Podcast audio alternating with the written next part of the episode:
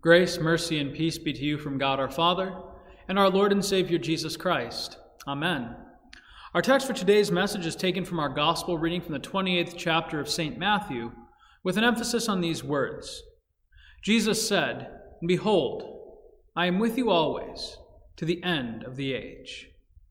This is our text. Dear brothers and sisters in Christ, Amen. The words of Jesus at the end of St. Matthew's Gospel are instantly identifiable to those who have spent any significant amount of time in the church.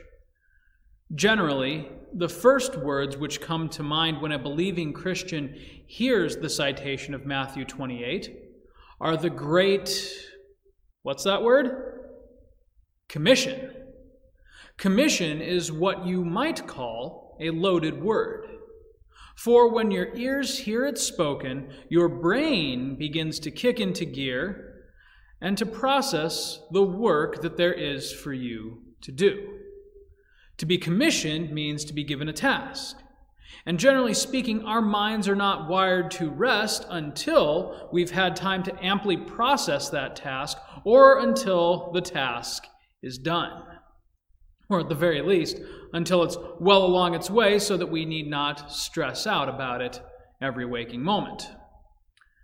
Let's take today's gospel verse as our exempli gratia.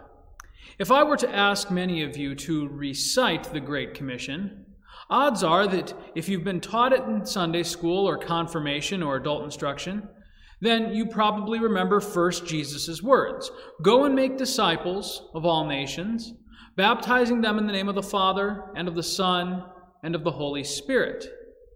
A number of you might even raise your hands and say, Wait a minute, Pastor, you forgot another very important part, where Jesus says, And teaching them to obey all that I have commanded you. Focus first and foremost on what there is for us to do. Indeed, you would be right in thinking this way. But for many of us, unfortunately, this is where the words of the Great Commission end. At our labor, at our job, at the work that God has given us to do. We boil the Great Commission down to a list of instructions to keep the church occupied until the day of Christ's return. But, friends, this was not at all his intent. While certainly a gross oversimplification, you might see the point that I'm starting to make. We sinners have the unfortunate tendency to interpret the task of ministry in the church purely in terms of the law and not the gospel. We do so, we, do so because we ignore the great promise which Jesus attaches to the very end of the Great Commission when he says, Behold, I am with you always to the end of the age. You see, dear brothers and sisters in Christ, to be called to labor in the church, be it as a called and ordained servant or as part of the priesthood of all believers, is a joyous thing indeed. It's not like homework. It's not like the chores that we have to do to get to the part of the day where we can finally kick our legs up and rest. Christ offers us rest within his church, within the place that he calls us to serve. What Jesus is demonstrating by attaching to command to promise in Matthew 28 is that he does not mean to take a hands off approach to the work of evangelism, but rather that he is truly present and active with those who minister the gospel in his name. As such, this ought to fundamentally alter the lens by which we view his Great Commission. It is not as though Jesus is saying, Do this work that I have given so that I will be with you and that you might be rewarded. No. He is saying, Go out and do this work which I have given with the full assurance that I am with you in your work, that I labor alongside you and before you, and that I myself am your reward. Thus, the labor itself becomes a bounty and not a burden. For in our service, we come to a fuller knowledge of Christ who has become the servant of all. In our work, the work that the church does, we grow closer to Christ who is with us in the mission field. As we get closer and closer to Christmas, I confess to you, dear friends, a certain melancholy that threatens to creep into this celebration and fest- festivity that, obs- that surrounds the observance of our Savior's birth. You see, each year at Christmas Eve, we host a great number of guests, visitors, and even baptized members who, if we're being honest, we will not see again until either Easter or maybe for some not until next year's Christmas celebration. The cynical assertion which ever plagues my thoughts is a certain resentment for these individuals. That is my sin. Why do we carry on with this mask of merriment, I ask, knowing that you will not set foot in this place for another year? And all the while I have to smile at you and minister to you as though this is not a problem the bitterness eventually gives way to reflection and self examination. And I believe after years of pondering this question, why don't they come back? The answer is, at least in part, that they do not understand, or, or that they, un- they do understand at some level that to be in the church is to be confronted daily with Jesus Christ. And Jesus Christ, unfortunately, is not what they came to see.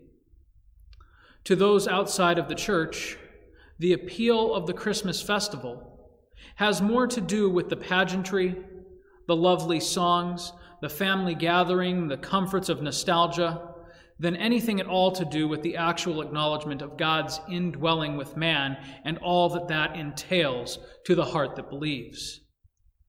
For as the Great Commission demonstrates to us, God's dwelling is not always a comfortable thing.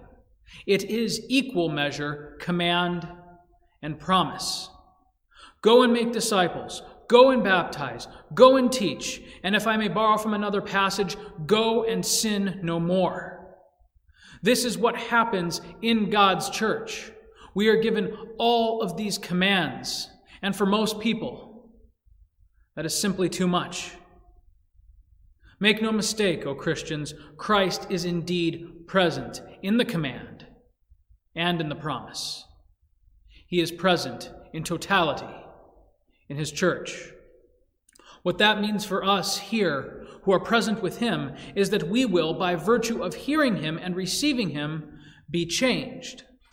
The Great Commission has as its command the charge to cease walking in our old sinful ways. If we are to be standard bearers for Christ, then we are compelled to live in such a way as befits his holy name.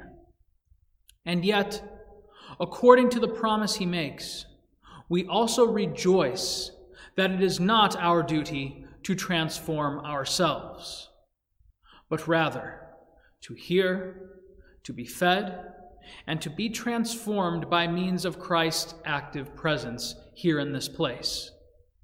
Emmanuel in Ecclesia is Christ making good on his promise to be with us to the very end of the age.